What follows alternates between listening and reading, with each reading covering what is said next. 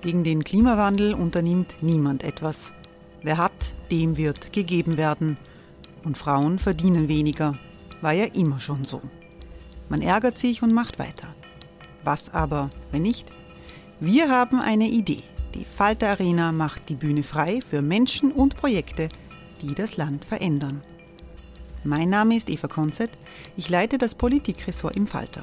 Und am Sonntag, den 26. Mai, veranstalten wir im Wiener Stadtsaal die nächste Falter Arena.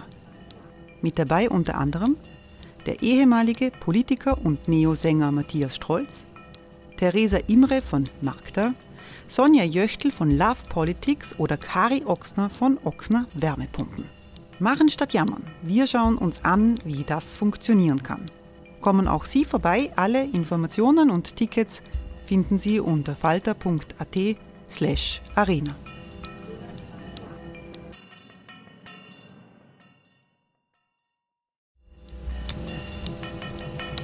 Falter-Podcasts werden durch Werbung unterstützt. Das hilft bei der Finanzierung unseres journalistischen Angebots. Hey, I'm Ryan Reynolds. At Mint Mobile, we like to do the opposite of what Big Wireless does. They charge you a lot, we charge you a little. So naturally, when they announced they'd be raising their prices due to inflation, we decided to deflate our prices due to not hating you. That's right. We're cutting the price of Mint Unlimited from $30 a month to just $15 a month. Give it a try at mintmobile.com slash switch. $45 upfront for three months plus taxes and fees. Promo rate for new customers for limited time. Unlimited more than 40 gigabytes per month. Slows. Full terms at mintmobile.com.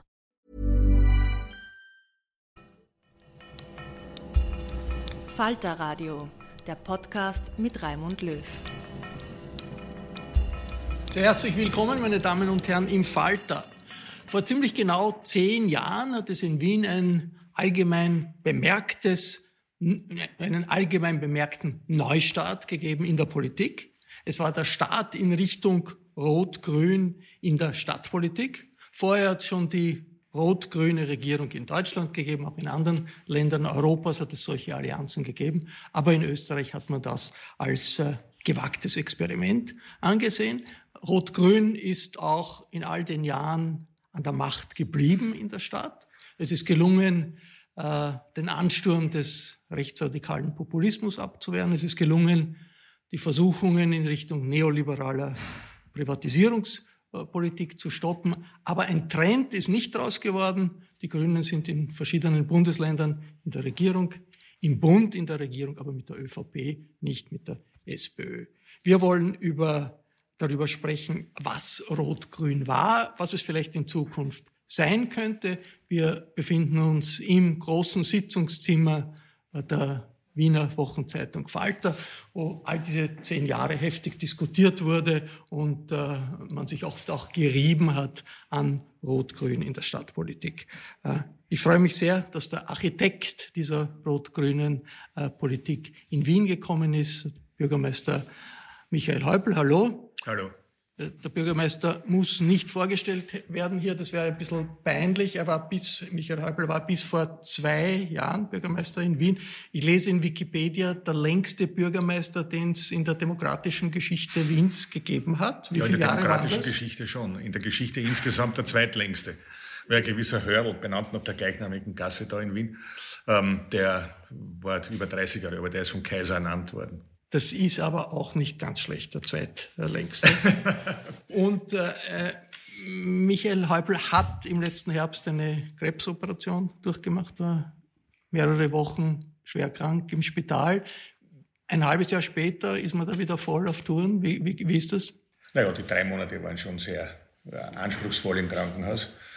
Äh, und zwar aufgrund der Folgeerscheinung äh, dieser Operation. Die Operation selber war sehr gut und ich habe auch keinerlei Probleme daraus gehabt, aber dann ist halt dazu gekommen Abszess, Sepsis, also alles Mögliche.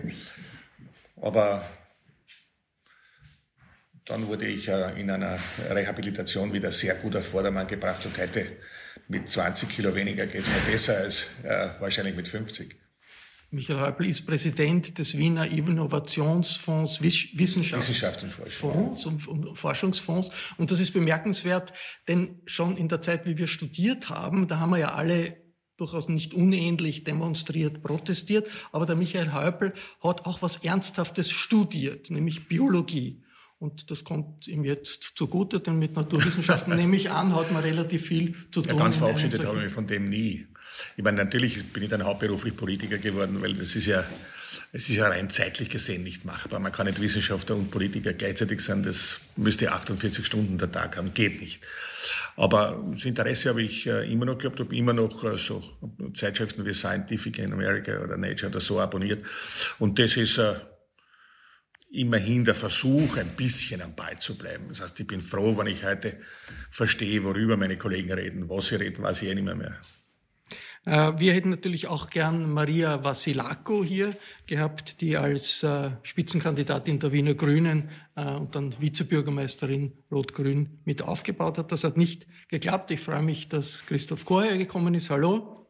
Hallo. Christoph Korher war mehr als 20 Jahre grüner Gemeinderat in Wien, mehrere Jahre Clubobmann in der rot-grünen Koalition für die Grünen für Wohnbau und Stadtentwicklung äh, äh zuständig. Er hat jetzt die Branche gewechselt und ist äh, in einer Biobäckerei, baut eine Biobäckerei auf. Wie macht man das? Muss man, da eine Zeit lang Bäckerlehrling sein? Erstens braucht man die Sehnsucht, das ist das Wichtigste im Leben. Äh, und immer immer eingebildet, der Geruch einer Bäckerei ist was Wunderbares. To be fair, sozusagen, die wesentlichste Entscheidung war, dass ich den Heli Grager, der das wirklich gut kann, gefragt habe. Und wir machen das noch mit einer äh, Anna Holzinger, einer Steuerberaterin. Wir sind die Eigentümer einer gemeinnützigen Bäckerei im zweiten Bezirk. Habe ich auch nicht geahnt, dass ein Stadtentwicklungsgebiet äh, das bekommt. Und dort sind wir seit Dezember tätig. Aber ein ziemlicher Branchenwechsel von der Gemeindepolitik. Hauch, eine, ein, so, ein Hauch eines Branchenwechsels von der Politik, ja.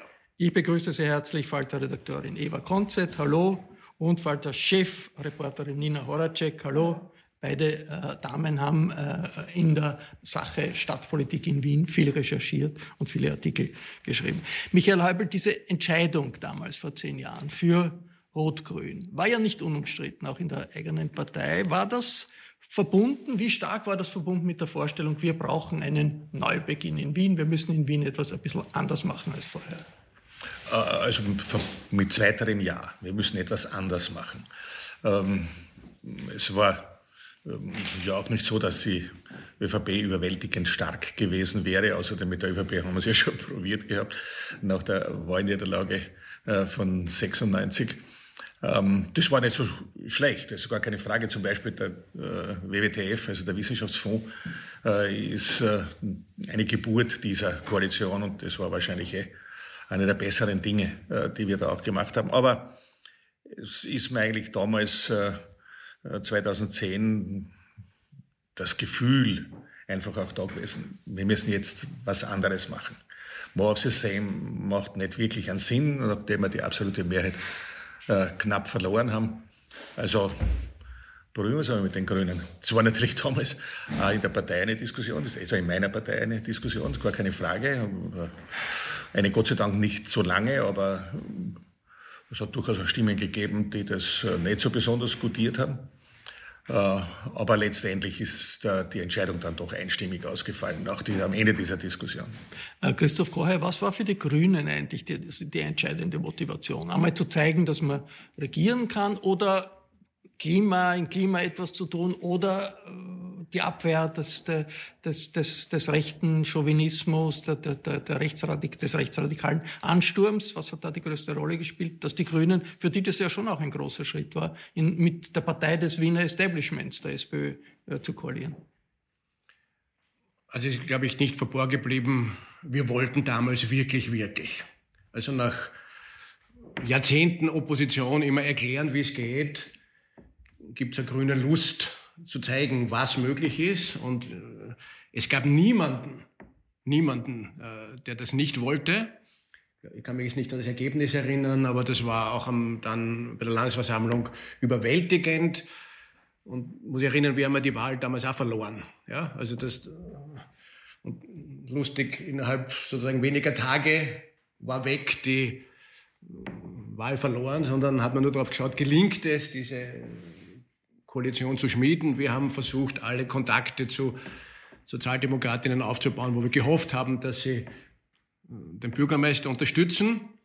Äh, sehr viele, wenn wir uns erinnern, sehr viele sogenannte journalistische Insider gesagt, na, na, das wird ja nie was, das ist schon längst alles ausgemacht. Ja. Äh, also ein selbstzufriedener Journalismus, der immer glaubt, alles besser zu wissen. Und da gibt es wirklich eine historische Leistung. In der Falter-Redaktion gibt es solche Journalisten ja, ja. überhaupt nicht. Ausnahme bestätigen die Regel. Und das war wirklich, glaube ich, eine große entscheidende Weichenstellung für Wien und für Österreich, das einmal zu versuchen. Und jetzt sind wir im zehnten Jahr. Und als Bäcker wünsche ich mir was, dass es in die nächsten fünf Jahre geht. Nina Horacek, wie überraschend war das damals, dass es diesen Schwenk gegeben hat? Ich würde sagen, nicht wahnsinnig überraschend. Also als klar war, es gibt eine Mehrheit, was eigentlich vor der Wahl recht ähm, klar war, ähm, war das jetzt auch recht klar, es wird in die Richtung gehen. Es war nicht sagen, da der erste Kontakt, sondern ähm, als wenn ich mich richtig erinnere, war das schon 2001, da hat die SPÖ die Absolute gewonnen wieder in der Stadt, damals im, auch im Kampf gegen den Außenfeind ähm, schwarz-blaue Bundesregierung. Ähm, und da hat die SPÖ trotz der Absoluten gesagt, sie machen Projekte mit den Grünen. Da gab es ja diese 23, glaube ich, am Anfang in der ersten Periode rot-grüne Projekte, da gab es das Biomassekraftwerk fällt mir jetzt ein, das Citybikes, das größte Europas war, dann die ziemlich gefloppten Citybikes, ähm, wo es dann noch irgendwie, das war ein problematisches Projekt. Das zweite hat wunderbar funktioniert, das erste hat nicht funktioniert. Ja, das zweite, aber das erste bis war, heute, bis heute Also da hat man schon, da gab es natürlich eine Annäherung und da hat man es natürlich auch kennengelernt. Nicht so, dass jetzt zwei fremde Parteien sich nach, auseinander nach dem Wahltag das erste Mal trafen, sondern da gab es ja ganz enge Verbindungen. Ich glaube auch, dass ein großer Grund war, dass ähm, der damalige Bürgermeister Michael Häupl und die damalige Gründerchefin Maria Vasilako auch miteinander sehr gut konnten.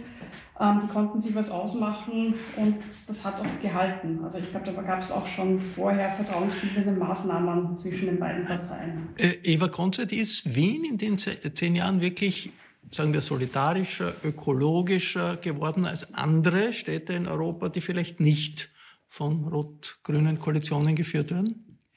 Die einschlägigen Indikatoren sprechen zumindest für sich. Wir wissen alle zum x-ten Mal Wien, lebenswerteste Stadt ähm, Europas, lebenswerteste Stadt ähm, der Welt.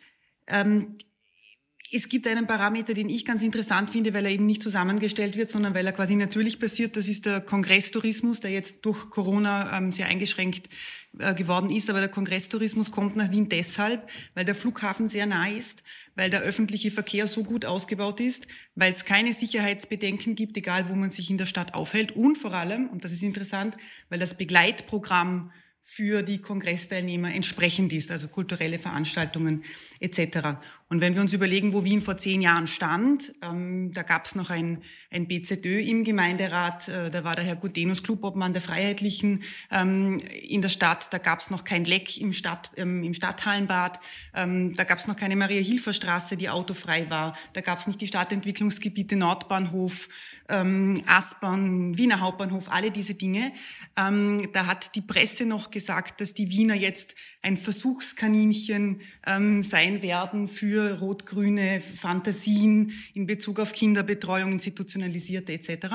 Ähm, da sieht man, dass unglaublich viel passiert ist in diesen zehn Jahren, was wir schon wieder vergessen haben, weil man ja immer dazu tendiert, das im Kopf zu behalten, was gerade rezent passiert ist. Aber ähm, was Rot-Grün jetzt in Zukunft machen muss, meiner Meinung nach, ähm, ist jetzt wieder äh, sich da an die Spitze zu stellen. Also man war vor zehn Jahren wirklich ähm, ein bisschen Avantgarde, sage ich mal. Das hat, man hat aufhorchen lassen in Europa mit den eigenen Projekten. Und das tun im Moment aber andere. Wenn man jetzt auch schaut im Bereich vom Verkehr nach Paris zum Beispiel, wo viel größer gedachte Konzepte mittlerweile am Start sind. Michael Häupl, ist der äh, Wiener, langjährige Wiener SPÖ-Chef grüner geworden durch diese Erfahrung? Äh, sowohl die Erfahrung hier als auch die politischen Entwicklungen, die es in den letzten zehn Jahren gegeben hat? Naja, ich habe selbst ja nicht so ein Problem gehabt, weil für mich Fragen der Stadtökologie mich vorher schon äh, begleitet haben, bevor ich da hauptberuflich in die Politik gegangen bin. Äh, und das habe ich ja nachher nicht so sehr verlassen. Aber jetzt ist ja immer darum gegangen, und um das geht es in der Kommunalpolitik ja grundsätzlich. Du brauchst natürlich schon eine Vision und eine Philosophie, aber du brauchst vor allem konkrete Umsetzungsschritte. Und da war beispielsweise die Frage des 365 Euro äh, Jahresvorscheins ein ganz entscheidender Punkt. Ich habe das immer für ein rot-grünes Projekt auch gehalten und habe mich auch nicht beteiligt an dieser an diesem Vaterschaftsprozess, den man da gelegentlich äh, äh geführt hat. Darum, das ist ein Unsinn. Es hat den, den Leuten in Wien, den Besuchern und den Bewohnern äh, natürlich auch sehr viel äh, geholfen. Und das hat schon auch dazu beigetragen, dass beispielsweise äh, so in der Amtszeit, die ich als Bürgermeister zu verantworten habe, sich im Model Split der Stadt Wien es total umgekehrt hat. Waren vorher 40 Prozent Individualverkehr und 20 Prozent jetzt Faustgröße. 20 Prozent öffentlicher Verkehr waren es ähm, am Ende meiner Amtszeit dann 40 Prozent öffentlicher Verkehr und 20 Prozent ähm, Individualverkehr. Der Fahrradverkehr hat sich ein bisschen gesteigert, aber war natürlich im Verhältnis zur Steigerung der Bevölkerungszahl ist natürlich auch mitgewachsen. Das muss man sagen. Natürlich ist der Fahrradverkehr auch viel stärker äh, geworden. Und da geht es natürlich jetzt darum, nächste Schritte zu setzen. Es geht ja nicht darum, äh, dass man jedes einzelne Projekt jetzt da besonders gutiert, aber ich habe zum Beispiel das Projekt Marie-Hilfer-Straße äh, als Begegnungszone zu machen von autofrei ist leider keine Rede. Äh, aber das Miteinander entsprechend zu stärken durch entsprechenden Umbau, das habe ich sehr unterstützt. Das ist überhaupt gar keine Frage. Es hat viele in meiner Partei gegeben, die das gar nicht unterstützt haben. Wobei ich am köstlichsten finde, dass die damalige Vorsteherin zum Beispiel gesagt, auf die Frage gesagt hat, ob sie schon mal auf der Marie-Hilfer-Straße war, weil es dagegen gewettert hat, hat gesagt, na und eigentlich geht mir das auch gar nichts an. Das habe ich für wirklich sehr großartig gefunden. Das stellt sich die Frage, warum es dann äh, so negativ Stellung genommen hat. Wer war das? Äh, wurscht, ja, wurscht. Es ist alles Geschichte. Das war ein es war und ist jetzt ja noch viel mehr ein gutes Projekt. Und jetzt sagt es sogar die Wirtschaftskammer, dass es super ist. Ähm, ich bin auch grundsätzlich zum Beispiel ein, ein, ein durchaus ein Befürworter einer Diskussion darüber, ob man die Innenstadt äh, als äh, autoverdünnte äh, Zone macht, weil ganz raus ist das, was ich bisher gehört habe, von den Ausnahmen auch da nicht der Fall. Aber das ist eine vernünftige Diskussion, so etwas zu machen, ähm, auch wenn der Teufel da im Detail liegt. Und das muss man sich heute halt dann, dann anschauen, ob man das übers Knie brechen soll, nur über halt im Herbst wollen, sind ist eine andere Frage. Und wie man bei einer so einer Diskussion als Partner miteinander umgeht, ist auch eine andere Frage. Aber vom Grundsatz her Gott sei Dank sind die vorherigen Dinge nicht mehr meine Angelegenheit. Aber vom Grundsatz her halte ich das für eine vernünftige Diskussion. Dass eine solche Diskussion, die eine große Diskussion ist in, in Wien um den ersten Bezirk, überhaupt geben muss, bestätigt das nicht das, was Eva Konzert sagt, dass also Wien nicht mehr wirklich der Vorhut ist. Also Paris hat da viel, viel, viel äh, kraftvollere äh, Perspektiven. Warum ist Wien da ein bisschen, in, was Visionen betrifft, für Stadtpolitik ins Hintertreffen geraten? Also wenn man sich die Bilanz anschaut und es steht uns ja nur oder mir nur zu, zurückzuschauen und nach vorn müssen es andere schauen, dann ist Wien gar nicht im Hintertreffen. Also das, wenn man jetzt auf der Bundesebene das 1-2-3-Ticket sieht, dass man sehr viele deutsche Städte sieht, die das 365-Euro-Ticket übernehmen, was das bewirkt hat, da haben wir nicht nur in Wien Avocat, das war ist ein europäische Avocat. Ja. Ich will auch ein anderes Thema nehmen, das zu wenig gesehen wird. In Wien ist in der Zeit, in diesen zehn Jahren, um 200.000 Einwohner gewachsen. Also ganz Linz um ganz Linz, damit man ein Gespür kriegt. Ja? Und äh, da ist uns, glaube ich, etwas gelungen, das technisch klingt, aber wirklich revolutionär ist, die Widmungskategorie geförderter Wohnbau. Dass eine Stadt, also dass die soziale Frage der Stadt die Wohnungsfrage ist und da wirklich hart auch in den Grundstücksmarkt einzugreifen, das war umstritten und selten so viele Interviews gegeben mit auch außereuropäischen Institutionen, die gesagt haben, da ist wirklich etwas gelungen. Ja. Äh, wenn man sich die, die Wohnungspreise anschaut, in München, in Paris, in London oder in Wien, dann weiß man, dass die soziale, um, um die Big Picture zu zeigen, die, die, also wenn ich nur zwei Begriffe hätte, um Rot-Grün in den letzten zehn Jahren zu beschreiben, würde ich sagen, die Verbindung der sozialen und der ökologischen Frage mit großer Vehemenz.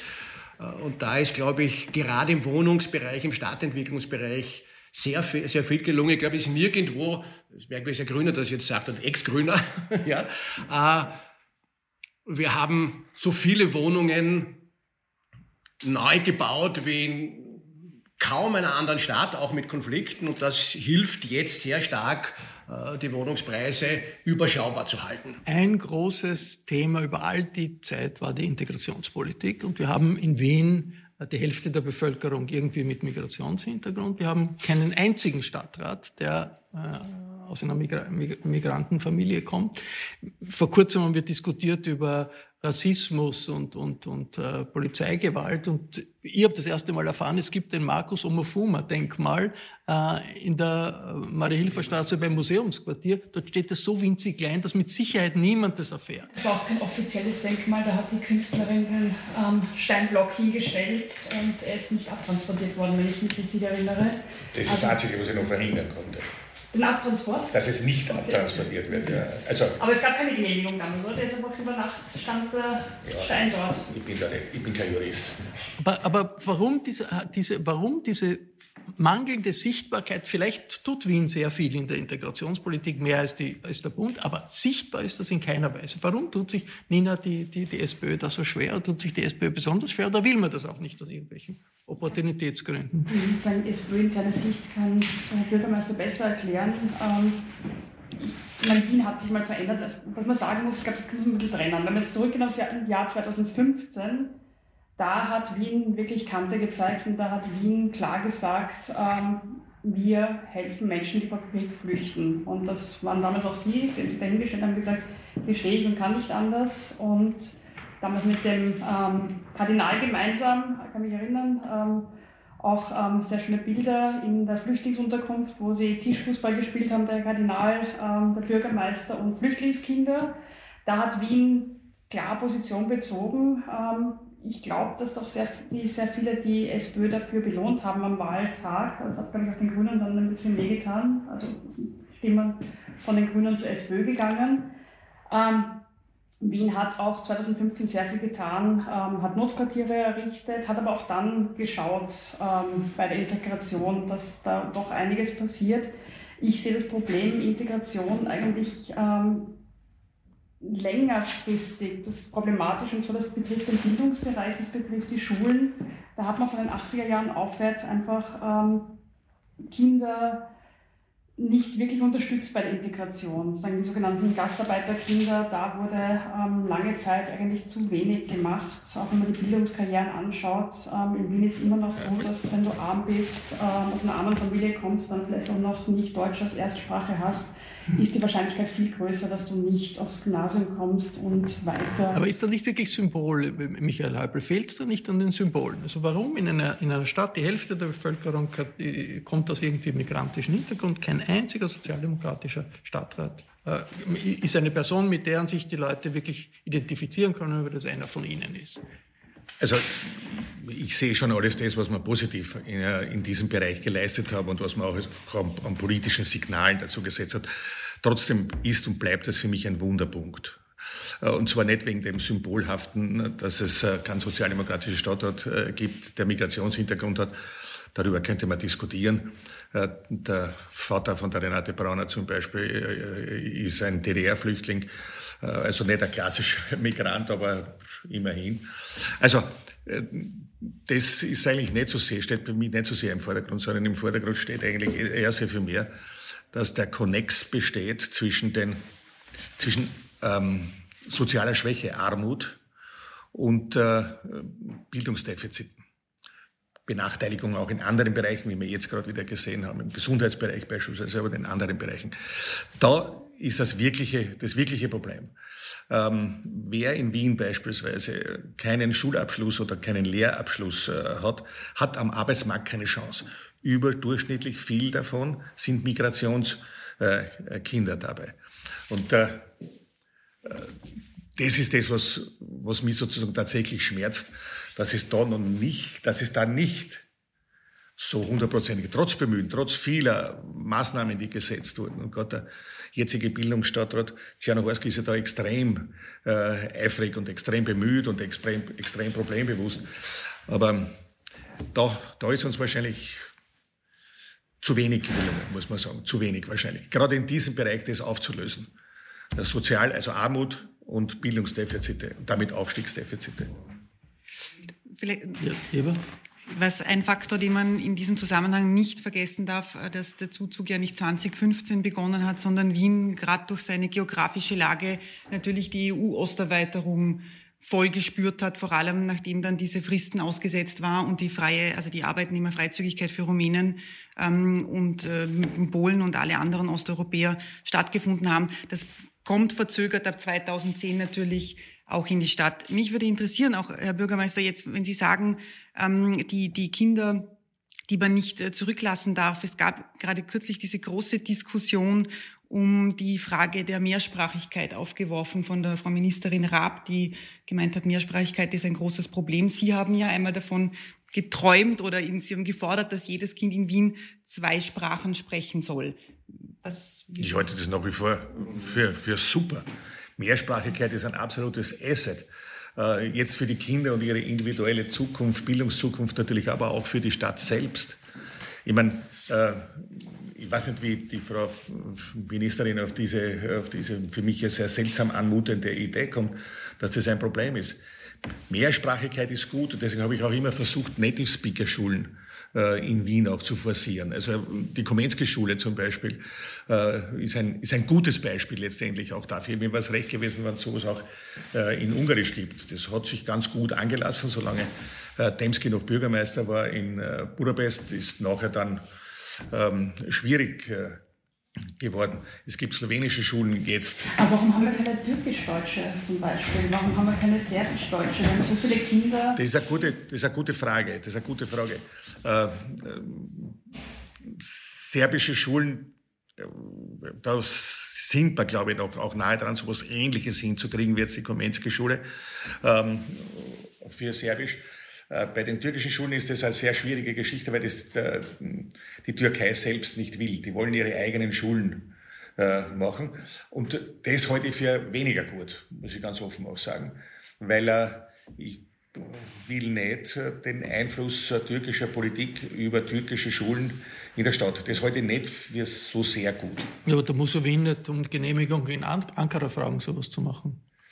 Na schon, aber nur gegen den Willen, äh, Schulen zu machen, ist natürlich ein Unfug, weil äh, wir haben das, die Komensky-Schule, die tschechische Schule ist ja verständlich auch im Einvernehmen mit der äh, Tschechoslowakei vorher und dann der tschechische Schule ist wieder auch slowakisch äh, dort unterrichtet. Aber, aber wäre es nicht ganz, ganz wichtig, weil linguistisch gesehen es ja darum geht, dass man zwei Sprachen dann erlernt. Es reicht ja nicht, dass man zwei Umgangssprachen spricht. Dann hat man quasi wie zwei amputierte Sprachen und keine richtig, sondern man müsste ja dann auch die jeweilige Muttersprache in der Schule lernen. Also Umgangssprache ist ja keine amputierte Sprache im Himmelswillen. Aber wie dem auch immer sei, ja, äh, ich will, dass das für möglichst viele Kinder in der Stadt ich wollte es und ich will es eigentlich immer. Für möglichst viele Kinder der Stadt auch funktioniert. Nicht nur für Elite. Ich meine, ich bin sehr für die International School, American School, Lycée ja, aber Français. Da geht das Hausmeisterkind ähm, aus Favoriten meistens nicht hin. Sage ich ja gerade. Sage sag, sag ich ja so eben. Ja. Äh, nicht nur für die Elite. Ich habe nichts gegen diese Schulen, aber es soll nicht nur für die Elite sein, sondern es soll auch möglich sein. Es gibt natürlich jetzt sehr viele Projekte im Regelschulunterricht, die auch auf diese Zweisprachigkeit hinauslaufen. Gar keine Frage. Vielleicht hat man im Kindergarten schon. Also vielleicht ist das Problem mit der Integration ja. Auch ein Problem, dass man im Kindergarten eigentlich, weil es ja eigentlich die erste Institution ist, ja. die mit Deutsch konfrontiert ist. Ja, das soll man sich durchaus überlegen soll man sich durchaus überlegen und soll das mit, mit äh, frühkindlichen Pädagogen äh, diskutieren, aber natürlich auch ein, unter Einbeziehung moderner Erkenntnisse aus der Geist-Hirn-Forschung. Also so gesehen ist das, wäre das eine lohnende Diskussion. Ich glaube, sie wird, soweit ich das weiß, ich bin jetzt zwei Jahre weg, aber ich glaube, sie wird auch geführt, gerade vom, vom, vom Bildungsstandort. Darf ich vielleicht, bitte, Christoph Kreuer. Man tendiert immer dazu, auch dieses Gespräch hier jetzt, äh, die Integrationsfrage vor allem unter dem Defizitbereich zu sehen. Ich bin sehr viel, auch jetzt noch, in Schulen unterwegs sozusagen als jetzt nicht mehr aktiver Politiker da immer das sagen, da funktioniert schon auch wahnsinnig viel. Das Problem ist, dass die Dinge, die gut funktionieren, keine Geschichte sind. Und dass vor allem der Boulevard immer das zur Problematik war aber ja grotesk, das Interview mit der äh, Ministerin, das äh, Agrone-Redakteurin völlig richtige, die Mehrsprecher Chance gesehen hat. Ich bin in ganz vielen Schulen, wo die unterschiedlichsten Deutsch plus Arabisch, Englisch, Türkisch, Ungarisch, Rumänisch, Serbokratisch eine Selbstverständlichkeit ist. Und wir kriegen es in die Hirne nicht rein, auch in die Hirne einer Mehrheit nicht, äh, dass zu Hause Ungarisch sprechen nicht ein Problem ist, sondern deswegen gleichzeitig gut Deutsch gesprochen wird. In überwiegenden Schulen ist das der Fall. Damit soll man nicht kleinreden, die vererbte Bildungsarmut äh, äh, und das sozusagen das eine relevante Rolle spielt, aber nicht so tun, als hätte man da ein flächendeckendes Megaproblem. Ganz viel funktioniert und über das sind wir zu wenig mutig, das auch in den Vordergrund und zu stellen. Das ist vielleicht genau der Widerspruch, in dem sich die Stadt befindet. Es ist eine Stadt mit einer multikulturellen Gesellschaft, aber keinem multikulturellen Gesicht in der Politik. Und das äh, ist etwas, an dem äh, die Politiker weiter äh, arbeiten. There's never been a faster or easier way to start your weight loss journey than with PlushCare. PlushCare accepts most insurance plans and gives you online access to board-certified physicians who can prescribe FDA-approved weight loss medications like Wigovi and Zepbound for those who qualify. Take charge of your health and speak with a board-certified physician about a weight loss plan that's right for you. Get started today at plushcare.com slash weight loss. That's plushcare.com slash weight loss. plushcare.com slash weight loss. Müssen. Diese Skandale auf sozialdemokratischer Seite äh, war das KH äh, Nord, ein großes, modernes äh, Spital, das in, in, Wien gebaut wurde, wo es einen Untersuchungsausschuss gegeben hat, wo es die Beschuldigung gegeben hat, dass da Misswirtschaft beim Management war. Und die Politik hat gesagt, ihre Stadtregierung hat gesagt, das waren alles die Manager, die das falsch gemacht haben. Und nicht wir. Haben sich da nicht etwas zu leicht gemacht? Das glaube ich nicht. Äh, ich kann mich nicht erinnern, dass ich irgendwann mit einer Entscheidung konfrontiert wäre über die Frage des Bauzauns oder über die Auftragsvergabe von, den, von diesem Energie, Energetiker. Also, und das war ja das, was auch in, den, in, den, in der Öffentlichkeit immer als Hauptskandal gemacht wird. Heute wissen wir, dass es das modernste Spital nach dem AKH äh, in Wien ist, äh, dass es im Wesentlichen gut funktioniert. Schauen Sie, äh, ich kann mich noch sehr gut erinnern, wo es ein wirkliches Problem gewesen ist, das war dieses Problem in den Großpflegeheimen der Stadt. Wir haben geantwortet darauf mit einem neuen Pflegekonzept für die Stadt, wo es nur mehr zwei Bettzimmer dann da drin gibt und einer völligen Dezentralisierung. Wir haben heute 10 plus 1 äh, Pflege, wir haben das komplett umgesetzt. Und da kommt äh, zu mir ein, ein, ein Personalvertreter und sagt, das Pflegekonzept in seiner Umsetzung ist gescheitert. Und ich schaue ihn verblüfft an und frage ihn, wieso? sagt er, da ist ein Fensterladen runtergefallen äh, bei dem Pflegeheim im zweiten Bezirk. Ne? Worauf ich, was mir ganz, ganz selten passiert, und das tut mir natürlich, hat es kurz drauf schon leid getan, aber da bin ich auszuckt. Äh, weil das ist so ein typischer Wiener Blick, der scharfe Blick fürs Unwesentliche. Ähm, das Wichtige dabei ist, was ist letztendlich da umgesetzt worden? Der Pflegeskandal, den ich als einen wirklichen Skandal bezeichne, der hat uns auch sehr wehgetan. Aber wir haben richtige Antworten, nicht nur theoretisch, sondern auch in der Umsetzung dazu gefunden. Das KH Nord ist ein, wie auch der Untersuchungsausschuss ja letztendlich bewiesen hat, ist kein Skandal in dem Sinn. Da sind Fehler passiert, gar keine Frage, vornehmlich also auch technische Fehler, Entscheidungsfehler. Der größte Fehler war wahrscheinlich, dass wir das nicht durchgesetzt haben, was das Finanzierungskonzept letztendlich dafür äh, betrifft, sondern uns äh, von den Juristen in eine, in eine andere Richtung bewegen haben lassen, nämlich dass das EU-rechtswidrig sei, was wir da vorgeschlagen haben dazu. Aber wie dem auch immer sei, ja, es war kein politischer Skandal. Aber es hat viel länger gedauert und es ist viel teurer geworden am Ende. Und, und was, werden, was werden dann Ihre Nach Nachfolger sozusagen schreiben über das Brenner Basistunnel? Werden wir sehen, aber. das kann ich nicht jetzt schon sagen, weil das dauert ungefähr dreimal so lange, als es ursprünglich Also alle Bauprojekte muss man allen, bei allen großen Nein, das muss man nicht, das muss man nicht, weil, das, äh, weil zum Beispiel das Donauspital, oder ich weiß nicht, wie es jetzt äh, heißt, sie heißen jetzt alle Klinik, was weiß ich, Donaustadt wahrscheinlich oder so. Also für mich noch immer das Donauspital. Äh, das hat da hat es überhaupt kein Theater gegeben. Das ist ordentlich abgewickelt worden. Warum? Weil es die Stadt Wien selber gemacht hat.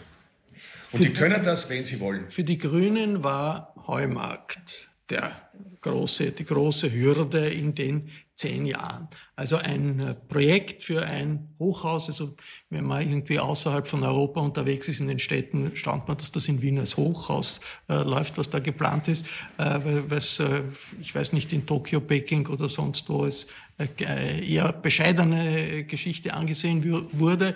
Und das hat die Grünen fast äh, also blockiert. Warum ist das so groß, so groß geworden, Eva Konze, das Thema? Also äh, ich, ich, bin ja, ich bin ja da völlig, äh, also ich, ich lasse bei dem seit 50 Jahren zwischen dem Du, zwischen uns. Also ich bin ja da im Prinzip deiner Auffassung. Wer immer sich, jetzt lassen wir mal München außen vor, aber wer immer sich auch nur in Europa ein bisschen umschaut, in deutschen Städten, französischen Städten, italienischen Städten, englischen Städten, ich meine, denen kommt ja das, was bei uns ein Hochhaus ist, äh, vor als eine, eine Hütte. Äh, also ich habe die Diskussion nie so ganz verstanden. Einen Punkt allerdings schon. Äh, das ist die Frage, ähm, wie gehen wir mit Investoren um? Und da muss man nicht jeden sofort nach dem Mund reden. Und man muss sich das sehr genau anschauen, wie wir jetzt das auch sehen. Das ist eine für mich viel interessantere Frage, als ob das jetzt acht Meter höher oder niedriger ist.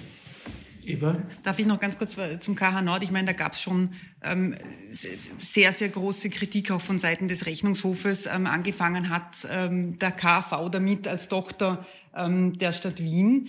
Und ich glaube, beim, beim, beim KH Nord war das große Problem, dass sich etwas gezeigt hat, nämlich, dass man es nicht hinbringt. Das klingt jetzt so salopp, aber dass ich ein so ein großes Projekt muss ich als Stadtverwaltung hinbringen. Das muss ich äh, ordentlich ausschreiben, dann muss ich es abwickeln, dann muss ich das eröffnen können. Das schafft Vertrauen gegenüber ähm, den, den Bewohnern der Stadt. Und ich glaube, das war auch das große Problem dann beim KH Nord schlussendlich, dass das immer das Symbol dafür war, dass es einfach von hinten und vorne dann ja, doch das ist ja beim Halbakt ähnlich. Nicht? Das seit Jahren diskutieren wir, diskutieren wir, diskutieren wir und das ist irgendwie, es tut sich nichts. Ja? Jetzt äh, möchte ich den, den, den Christoph Goyer fragen, ist das, weil eigentlich bei den Grünen doch die Tendenz so stark ist, es darf nichts groß sein, es darf nichts schnell sein, es muss alles möglichst äh, bescheiden sein und man sich dadurch von doch einer Entwicklung und von einer in vielen Bereichen rasch äh, laufenden Entwicklung äh, also da blockierend denkt und blockierend agiert.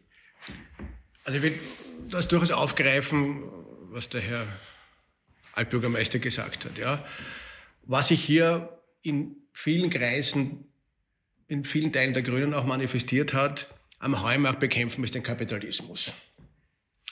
Äh, und wir waren vielleicht ein bisschen naiv zu sagen, wir haben eine stadtplanerische Frage zu klären und die Wiener Stadtplanungen am Ort entscheiden es nicht darüber, wem das gehört. Und bis heute sage ich, bin ein totaler Fan des Rechtsstaates.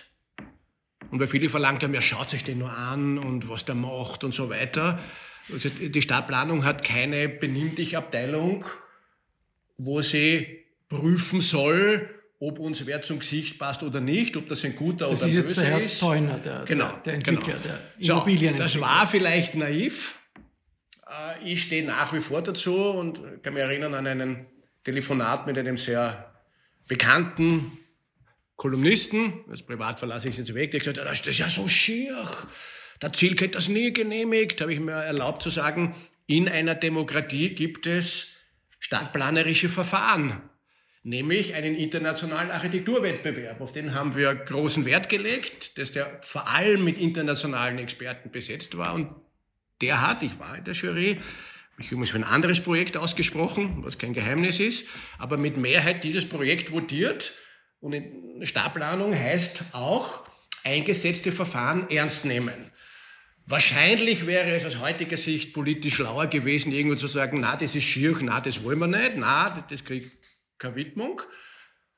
Aber ich bezweifle, dass diese Willkürgeschichte ist, was, was jetzt Häupl oder was ich Lack oder Chorherr schön oder schier finden, dass das eigentlich ein Na, Prozess sein sollte. Es gibt auch die UNESCO-Frage. Ja, die, die kommt noch dazu. Ja, die ähm, kommt aber. Das heißt, ein Titel, ein Titel, den die UNESCO vergibt. Ja, also das, das, würde jetzt wahnsinnig lang führen, dass, wie wir sozusagen, ja. ob das der, Outstanding Value of Vienna, ja, dass der gefährdet ist. Also sagen wir so, wenn unter 45 Meter gebaut wird, ist der Outstanding Value gefährdet und wenn es 52 Meter ist, schon nicht mehr. Dagegen habe ich mich immer verwehrt. die Frage ist immer in der Stadtplanung, ist ein Projekt, wenn es gebaut ist, macht das einen Ort besser oder macht einen Ort schlechter? Und das sage ich heute mit großer Leidenschaft. Bitte, man möge jetzt dort herumgehen und sich anschauen, wie das jetzt dort ausschaut und sich dann anschauen, dass dort ein öffentlicher Platz entsteht und so weiter und so weiter und so weiter. Zurzeit noch sozusagen, weil die Leute fragen, wo steht denn das eigentlich? Wir sind im Dschungel der Juristen gelandet, wo nicht klar ist, welche Art von Umweltverträglichkeitsprüfung in Umsetzung einer EU-Richtlinie schon oder nicht äh, umgesetzt wird. Das ist pending, wie das so schön heißt. Äh, die Stadt hat ihre Rahmenbedingungen geschaffen. Es gibt eine aufrechte Widmung, es gibt aber keine Baubewilligung, weil dazu brauchst du die Umweltverträglichkeitsprüfung. Jetzt kommen wir in diesen rechtlich absurden Bereich des Bauens hinein.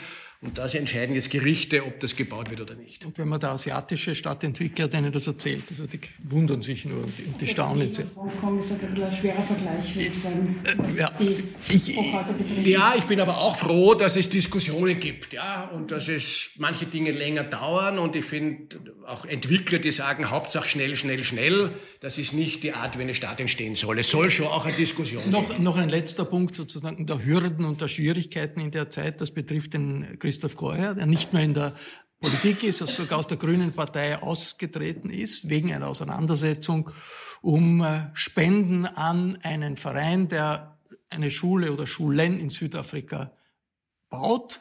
Und die Spenden sind von äh, Immobilienleuten unter anderem gekommen, wenn ich das richtig verstehe, äh, über die dann der Christoph Chorherr auch in seiner Funktion in Wien in Bezug auf irgendwelche Projekte Entscheidungen äh, getroffen hat. Warum war es so schwer, sich zu verteidigen? Warum ist das doch so ein, eine große Geschichte geworden, dass jemand, der mit so glühender Polit Politiker ist, wie der Christoph Chorherr dann aus der Politik aussteigen musste, also nichts gegen Biobäckerei, aber es ist doch ein erstaunlicher ist doch ein erstaunlicher Bruch. Warum war das so schwer, sich zu verteidigen? Na, es war gar nicht schwer äh, zu verteidigen. Äh, aber sozusagen, wenn du wo, sage ich jetzt, ein riskantes politisches Leben führst, musst riskieren, dass du ein paar Fotzen kriegst. Die habe ich gekriegt. Auch weil ich einen Fehler gemacht habe. Das habe ich immer, immer gesagt. Also wenn ich sozusagen mit Eintritt in die Regierung den Obmann des Vereins zurückgelegt hätte, da wäre das alles nicht passiert. Da war ich ein bisschen naiv. Ich freue mich jetzt, dass sozusagen ich kenne die Ermittlungen, die alle gelaufen sind, die zum Ergebnis haben, dass alle Vorwürfe äh, nicht haltbar sind, dass es keinerlei Zusammenhang gibt äh, zwischen meiner Tätigkeit als Politiker und äh, Obmann im Verein. Und wenn man dieser Tage anschaut, welche Vereine alle wofür ein Geld kriegen, ja, während bei uns nachgewiesen zwei Schulen in Townships in Südafrika gemacht wurden und ich eine ehrenamtliche Tätigkeit dort habe, dann habe ich das Gefühl, es wird mit nicht zweierlei Maß, sondern völlig unterschiedlichem Maß gemessen. Aber so ist das jetzt einmal und äh, dass ich aufgehört habe, hat eher mit meinem Alter zu tun gehabt. Ich bin jetzt 60 und wollte noch einmal in meinem Leben was Neues machen. Sonst wäre ich als Politiker in Pension gegangen. Da hatte ich keine Lust und darum mache ich jetzt was Neues. Wobei der Vorwurf für Ihnen ja nie war, dass Sie sich jetzt selbst bereichert hätten. Aber was man schon an der Geschichte, finde ich, auch sieht, dass es, wenn man politische Kontakte hat, ähm, bei Förderungen manchmal in Wien leichter läuft. Was ich auch für problematisch halte. Dass, ähm, das ist aber nein. Das, müssen, das müssen wir sich detailreich anschauen. Äh, Frau Hortschett, sozusagen, ich lege es größten Wert darauf, also sozusagen, wenn ich schon die Möglichkeit habe, es wird jetzt seit dreieinhalb Jahren ermittelt. Akribischst. Ja, das, dafür ist eine auch Staatsanwaltschaft da. Ich kenne natürlich alle äh, Untersuchungen und Befragungen. Kein einziges Indiz ist aufgetaucht, dass das, was Sie jetzt auch wieder salopp unterstellen, verzeihen Sie meine Sensibilität in dem Punkt, ja, naja, der hat sich ja gekriegt und der wird ja schon irgendwas gemacht haben. Nichts davon ist nachgewiesen. Im Gegenteil, ich weiß es ja, weil ich weiß, was ich gemacht habe und alle im Rathaus wissen auch, wie ich sozusagen Planungspolitik dort, wo ich es zu verantworten habe, gemacht habe. Niemand wurde auch nur irgendwie begünstigt. Das liegt jetzt auch vor und darum hoffe ich, dass das bald eingestellt wird. Aber begünstigt habe ich ja nicht gesagt. Ich habe nur gesagt, dass ähm, der Verein damals ähm, sagen, wir haben es auch im Falter geschrieben, ich kann den Artikel gerne nochmal raussuchen, der ist jetzt irgendwann mal packen. Sie kennen ihn sicher, dass der Verein damals ähm, nicht 27 Schlaufen laufen musste, um diese Förderung zu bekommen, die dann für eine gute Sache verwendet wurde. Das, das ist ja nicht der Punkt, den ich kritisiere, sondern dass ich, ähm, das hat jetzt auch diese Untersuchungskommission in Wien doch auch gezeigt, es leichter war, weil leichter war. es manchmal ein bisschen leichter haben in der Stadt bei den Förderungen. Und ich es da, ähm, sagen, dass der Staat auch mehr Transparenz in manchen Bereichen gut tun würde. Ähm, Sie haben das Wahlrecht reformiert, das war ein harter Kampf, an den kann ich mich noch erinnern. Ich glaube, das war kurz vor Ende der Periode, das, also der vorigen Periode, ähm, 2015, glaube ich, war das. Das ist passiert. Ähm, ich denke, es gäbe aber neue Schritte, zum Beispiel dass der Stadtrechnungshof aufgewertet werden, werden könnte und so weiter. Dass man die das kann, der Stadtrechnungshof kann jetzt jede Förderung prüfen. Und jede Förderung muss im Gemeinderat beschlossen ja, ja. werden. Also, ich weiß Aber nicht, die Kriterien sind nicht magistratsübergreifend ähm, gleich. Ähm, ja, natürlich nicht, weil ich eine Förderung zum Beispiel für die Schuhe nicht vergleichen kann mit einer Sportförderung. Das meine ich auch nicht. Ich meine, dass man einfach quasi, dass die gleichen Sachen vorgelegt werden dem Gemeinderat. Das ist genau das, was ähm, bei der Untersuchungskommission rausgekommen ist, dass nicht alle Magistrate dem Gemeinderat das Gleiche vorlegen, ähm, dass die Informationen nicht gleich sind. Das ist auch richtig, weil es gibt die sogenannte Magistratskompetenz äh, über die ich persönlich sehr froh bin, weil damit können Entscheidungen getroffen werden, die man sich im Rahmen der Verwaltung bewegen. Und das muss nicht immer äh, alles zu einer politischen Entscheidung äh, werden. Weil wenn der Ankauf von einem Müllfahrzeug zum Beispiel Gemeinderatsentscheidung wird, dann sitzen die im Permanent. Bei der, beim Müllfahrzeug sind wir einer Meinung, da ist manchmal nicht. Machen wir mal einen Schnitt. Eva Grundzeit, wenn wir uns anschauen, diese zehn Jahre Rot-Grün, wie ist äh, die Stadt und auch politisch die Parteien aufgestellt für eine progressive, äh, linke Kommunalpolitik in der nächsten Zeit? Wo sind die Defizite, wo sind die Stärken? wie ich anfänglich schon gesagt habe, ich glaube, die Rot-Grün hat eben gerade in der ersten ähm, Legislaturperiode, daraufhin weist ja auch die Nina in ihrem aktuellen Kommentar hin, sehr, sehr viele gute Akzente gesetzt, muss jetzt aufpassen, dass sie, sollte es wieder zu Rot-Grün kommen, da nicht ähm, quasi in einem Status quo ähm, verharrt. Es liegt vieles da, es gibt viele gute Ansätze. Ähm, ich glaube, dass es entscheidend sein wird, ähm, was äh, auch der, der Stadtrat Hanke vorgeschlagen hat mit einem neuen Beratergremium, wo jetzt einzelne Bereiche herausgenommen werden, wo die Stadt besonders gut ist, wo man eine Art Exzellenzförderung machen will, zum Beispiel bei Smart Cities. Ähm, der Stadtrat Hanke hat im Falter-Interview gesagt, es geht in, soll in Zukunft nicht mehr darum gehen, Entschuldigung, es solle nicht mehr darum gehen, mit der Gießkanne zu fördern, sondern gezielt. Ich glaube, das ist ein, ein, ein sehr, sehr richtiger und, und, und wichtiger Schritt. Ähm, rückblickend gesehen war eine große Frage immer die der, der, der Schulden. Also da hat die Opposition immer gesagt, das ist, der, der, der, das ist äh, Wien, das nicht mit dem Geld umgehen kann, wo Geld verschleudert wird etc. Ich glaube, dass diese Frage ganz neu ähm, interpretiert und betrachtet werden wird jetzt äh, im Zuge der Corona-Krise, wo sich jetzt die Frage stellen wird, inwiefern äh, man Sparen immer gut ist und Schulden machen immer schlecht oder inwiefern man das einer gewissen Investiz Investitionstätigkeit gegenüberstellen muss, vor allem in einer derart wachsenden Stadt.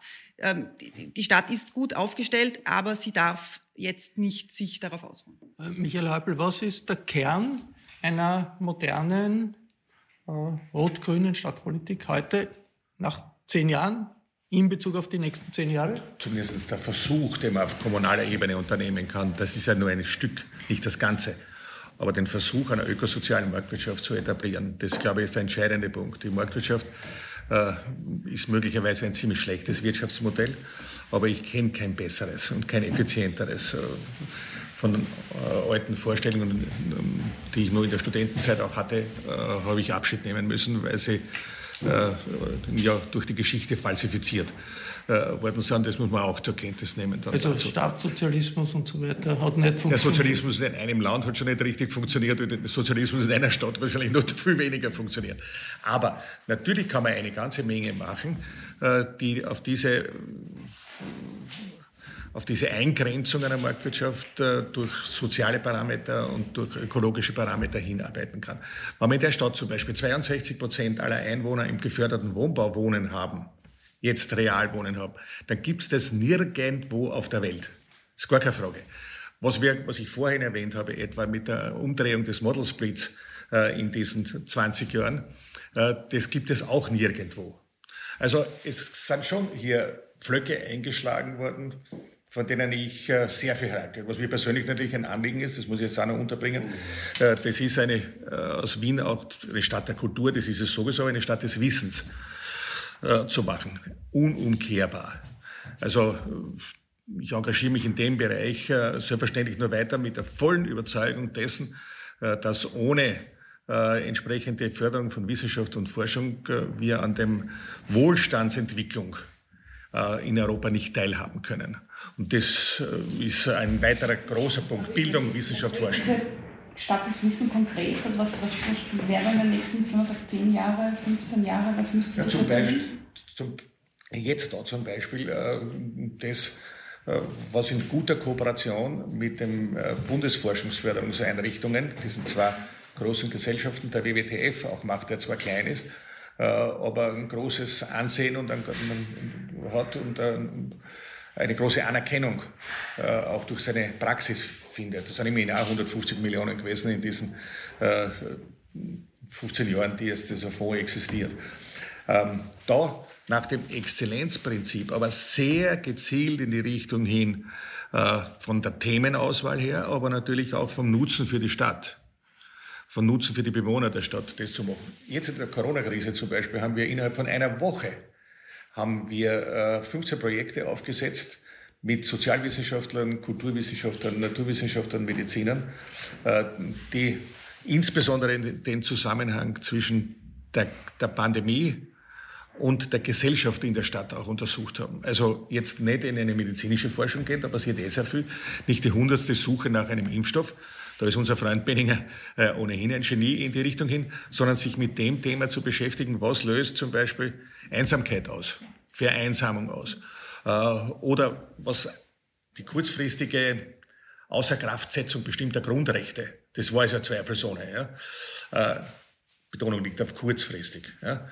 Äh, was löst das letztendlich aus? Wie kann man verhindern, dass ein dauerhafter Schaden für die Demokratie entsteht? Also mit all diesen Dingen, mit all diesen Projekten, mit diesen Fragestellungen beschäftigen sich diese Projekte. Also da haben wir Instrumente letztendlich auch geschaffen, die, so nehme ich mal an, die Entwicklung, mit der wir bei weitem nicht am Ende stehen, aber sie macht es unumkehrbar. Und das ist auch eine gute Voraussetzung für eine evidenzbasierte Politik. Äh, denn das war schon etwas, was mir immer vorgeschwärmt hat. Ich weiß schon, dass man im Bauch auch Politik machen muss, mit dem Gefühl. Aber nur. Ich meine, un unumkehrbar, also etwas hat man ja in den letzten Monaten, vielleicht auch Jahren festgestellt, dass das möglicherweise nicht unumkehrbar ist. Das ist die europäische Integration und Europa. Wir haben einen Bundeskanzler Kurz, der oft eigentlich äh, also mehr gegen, gegen Europa stichelt, äh, Stimmung macht, als, als sich da als, als äh, ähm, Teil eines, eines integrierten Europas zu verstehen. Was kann da eine Stadt gegenhalten, gegen diesen, diese Tendenz, Europa klein zu machen, niederzumachen. Jeder, jeder soll eigentlich selber tun, was er will. Also die Tendenz in Richtung Renationalisierung? Also ich fürchte das auch. Ja, sage ich, auch, sage ich auch gleich dazu. Aber ähm, ich kann nur sagen, was ich gemacht habe.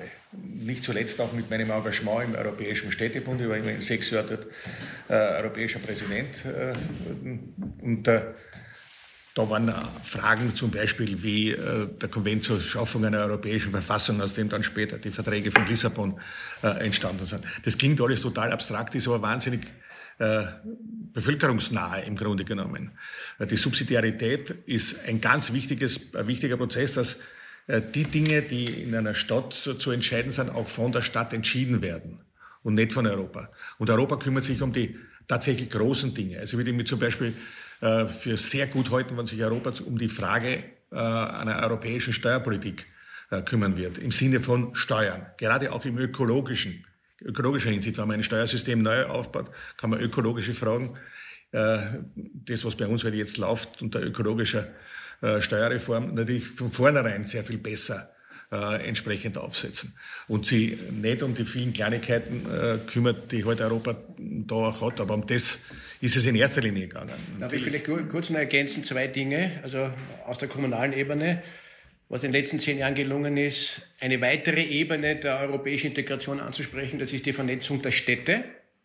Da gibt es sehr, äh, ich will gar nicht alle aufzählen, wo Wien jetzt beigetreten ist und speziell im Bereich Energie, äh, Dekarbonisierung, Städtenetzwerke beitritt, wo Städte voneinander lernen sollen. Ich glaube, dass überhaupt in der europäischen Integration Städte viel eher Lösungen präsentieren können und viel pragmatischer herangehen von der Integration bis zur Ökologie. Da sind wir bei einigen.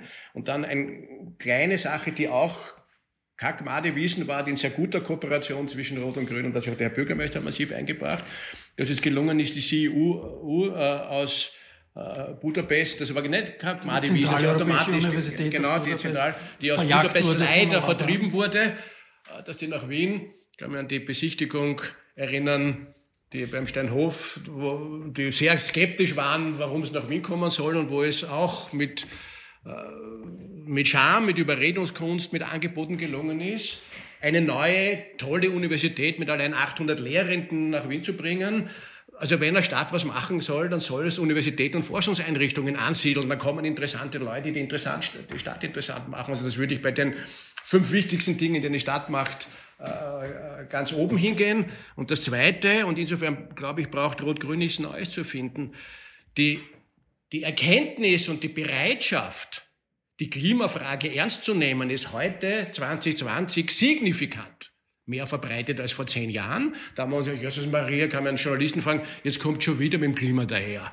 Na glaubt, das ist ja alter Hut, müsst ihr euch was Neues einfallen lassen, das sagt heute keiner mehr. Und umzusetzen, dass wir bis 2040 wirklich alle fossilen Energieträger substituiert haben. Das ist ein Rieseninvestitionsprogramm, wo man jetzt Schritte setzen kann. Das würde jetzt so lang dauern, wo wir einige schon äh, gesetzt haben mit der Energieraumplanung, wo wir allein nächsten, nächste Woche wird das im Gemeinderat beschlossen. Das ist ein riesenunterschätztes Thema und auch ein Forschung- und Investitionsprojekt. Darf ich, darf ich eine Frage stellen an Sie beide? Inwiefern liegt denn die Zukunft in den Städten. Ähm, das ist diese Theorie, dass man sagt, es geht weniger um den Nationalstaat, als es geht um die, den Zusammenschluss von großen Metropolen. Jetzt auf europäischer Ebene wäre der Wien sicher mit, zu, mit, mit äh, einzuberechnen, dass man sagt, wir nehmen Anleihen an den Ideen von einer Anne Hidalgo in Paris, die sagt, 70 Prozent der Parkplätze weg, ähm, alles, was ich brauche, soll innerhalb von 15 Minuten erreichbar sein in einer Stadt. Man stärkt die, die, die liberalen Städte in Osteuropa, Bratislava, Prag, Budapest, ähm, dass man und die liberalen Bürgermeister, die dort sich versuchen gegen die autokratischen Warschau äh, war der vierte, die sich Budapest, versuchen. Wenn ich bitten darf. Buda, Bud, habe ich gesagt, Budapest, Bratislava, Prag und Warschau, wo sich die liberalen Bürgermeister versuchen, gegen autokratische Tendenzen in ihren äh, Ländern ähm, zu stellen. Inwiefern oder worin liegt eigentlich die Macht einer Stadt? Ja, genau, genau darin. Kontext? Also ich glaube, dass es werden sich die Nationalstaaten nicht auflösen die haben ihre Berechtigung, aber die Präsenz, den Druck und zu zeigen, dass es möglich ist, weil umsetzt, umgesetzt werden muss es sehr konkret. Es muss was gebaut werden, es muss Integration gemacht werden. Das passiert in den Städten. Und ich glaube, dass sowohl auf der europäischen Ebene, aber auch im Gefühl der Leute, wir haben wahnsinnig viel wir Wienerinnen und Wiener mit London, mit Paris, mit Warschau, mit Budapest zu tun, kennen das und die Fragen sind die gleichen. Wenn wir erst so viel über Integration geredet haben, glaube ich, dass gerade Städte hervorragend geeignet sind, zu zeigen, wie es geht und pragmatischer sind als oft sehr bornierte äh, Regierungschefs. Ich spare mir jetzt Namen zu nennen. Naja, es hängt schon damit ein bisschen zusammen. Man sieht ja den, wenn man so will, auch politischen Erfolg. Äh, gerade in den größeren Städten hat man meistens Bürgermeister heute in Europa, äh, die anders ticken äh, als die jeweiligen Bundesregierungen, wenn man so sagen will. Ungarn, Polen, ja auch England. Ja, beispielsweise. Ähm, so gibt es ja ganz eine Menge. Und das ist, da geht es schon auch darum, ohne in der Geschichte, in der Wiener Geschichte zu kramen, aber äh, da kann man in diesen Städten, die natürlich äh, Experimentierfelder für eine künftige Gesellschaft sind, zeigen, wie es anders geht, als wie das, was eine Bundesregierung macht. Äh, und das habe ich mich gerade der schwarz-blauen Zeit immer sehr bemüht, eine Antithese in der Stadtpolitik gegenüber einer schwarz-blauen Regierung äh, zu schaffen, nicht nur was die Frage der Integration betrifft, auch was die Frage betrifft der Bildung, des Zugangs zu Wissenschaft und Forschung, Geschlechtergerechtigkeit und viele andere Dinge. Und ja, ähm, da lässt sich eine ganze Menge, da bin ich auch ganz beim Christoph, lässt sich eine ganze Menge auch darstellen. Und die Leute brauchen was Angreifbares, mhm. äh, etwas sinnlich Erfahrbares. Wir können die aktuelle österreichische Innenpolitik nicht ganz auslassen, äh, aber wir können es kurz halten.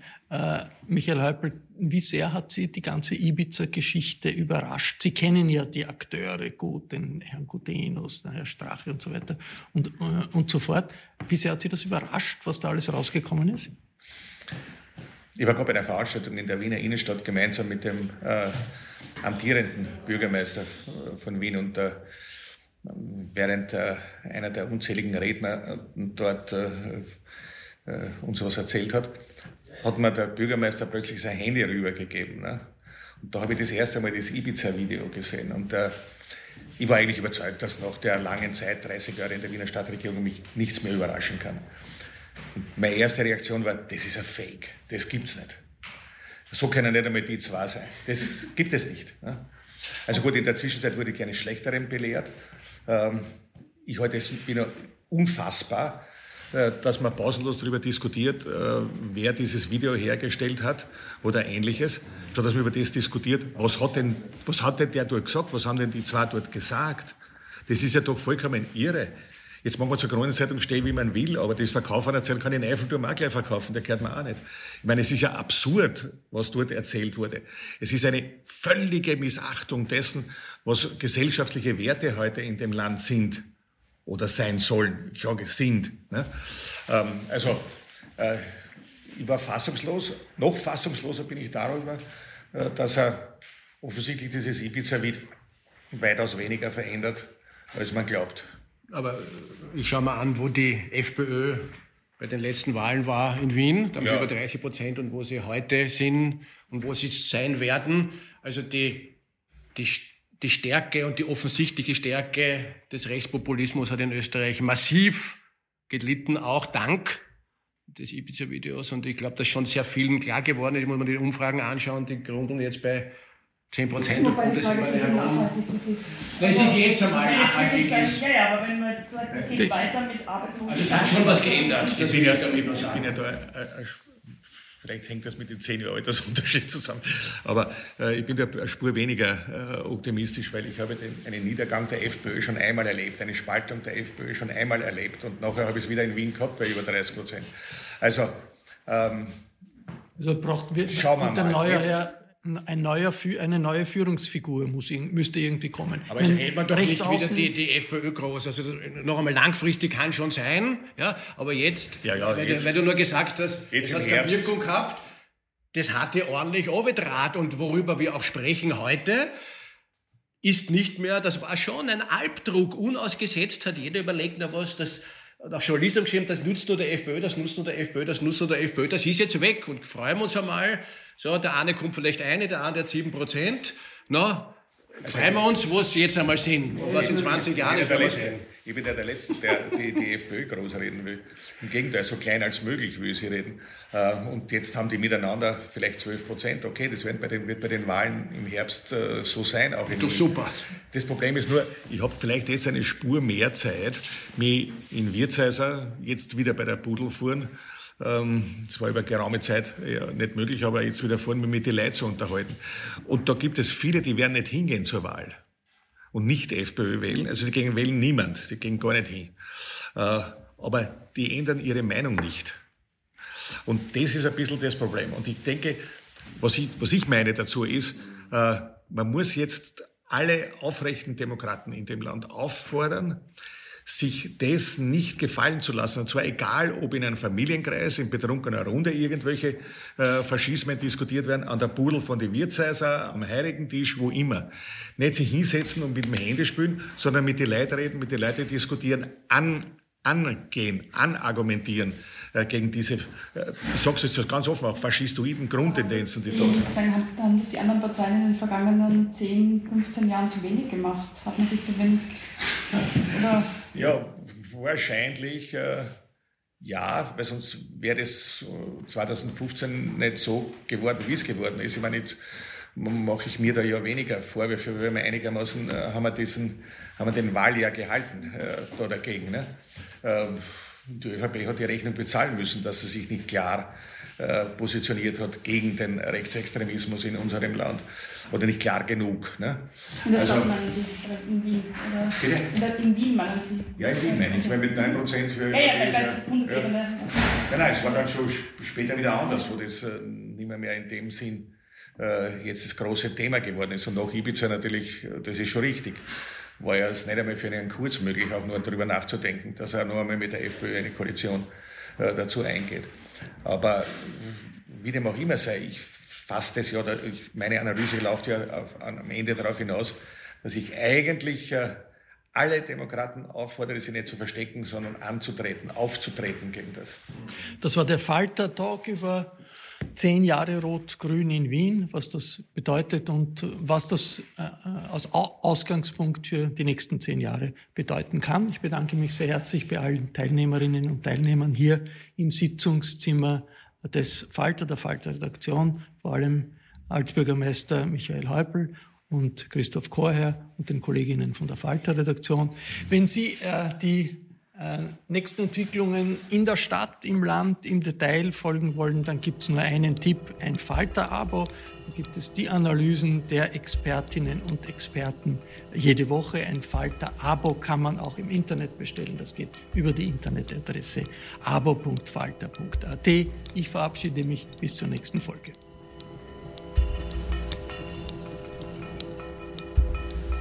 Sie hörten das Falterradio den Podcast mit Raimund Löw.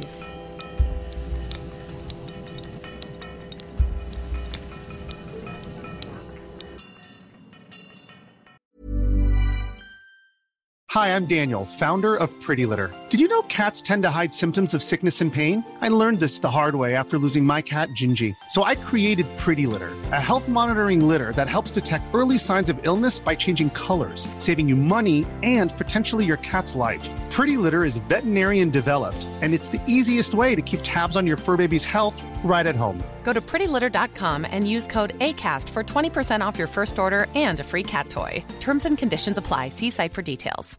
Imagine the softest sheets you've ever felt. Now imagine them getting even softer over time. That's what you'll feel with Bowl and Branch's organic cotton sheets. In a recent customer survey, 96% replied that Bowl and Branch sheets get softer with every wash. Start getting your best night's sleep in these sheets that get softer and softer for years to come. Try their sheets with a 30-night guarantee. Plus, get 15% off your first order at bowlandbranch.com. Code BUTTERY. Exclusions apply. See site for details.